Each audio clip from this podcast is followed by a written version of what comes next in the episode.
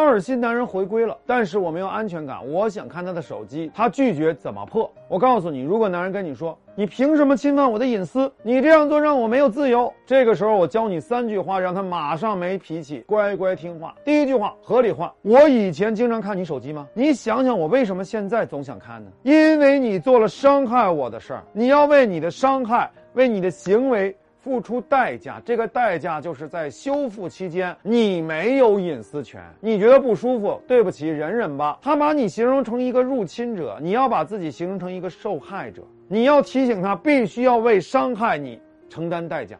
第二句话，比较话术，你的隐私权很重要。那么婚姻的忠诚重要不重要？如果你把隐私看得比婚姻的忠诚还重要，你可以做出选择，你可以为了捍卫隐私和我离婚没关系。这句话就是在提醒他，他要明白，他必须要有取舍，什么对他更重要？用大棒让他低头。第三句话，高帽话术，如果你让我看手机，说明啊。你心胸宽广，说明啊，你内心坦荡，说明你对我有足够多的爱，说明你有很大的诚意，说明你愿意为你的行为负责，而且你这样做也会让我的伤口快速愈合。当我恢复对你的信任以后，我干嘛天天没事老看你手机啊？男人觉得被女人查手机是一种对他尊严的冒犯，那你给他一堆高帽，让他重新刷新认知，重新定义这件事儿，他就更能接受。想知道更多的话术，来找我。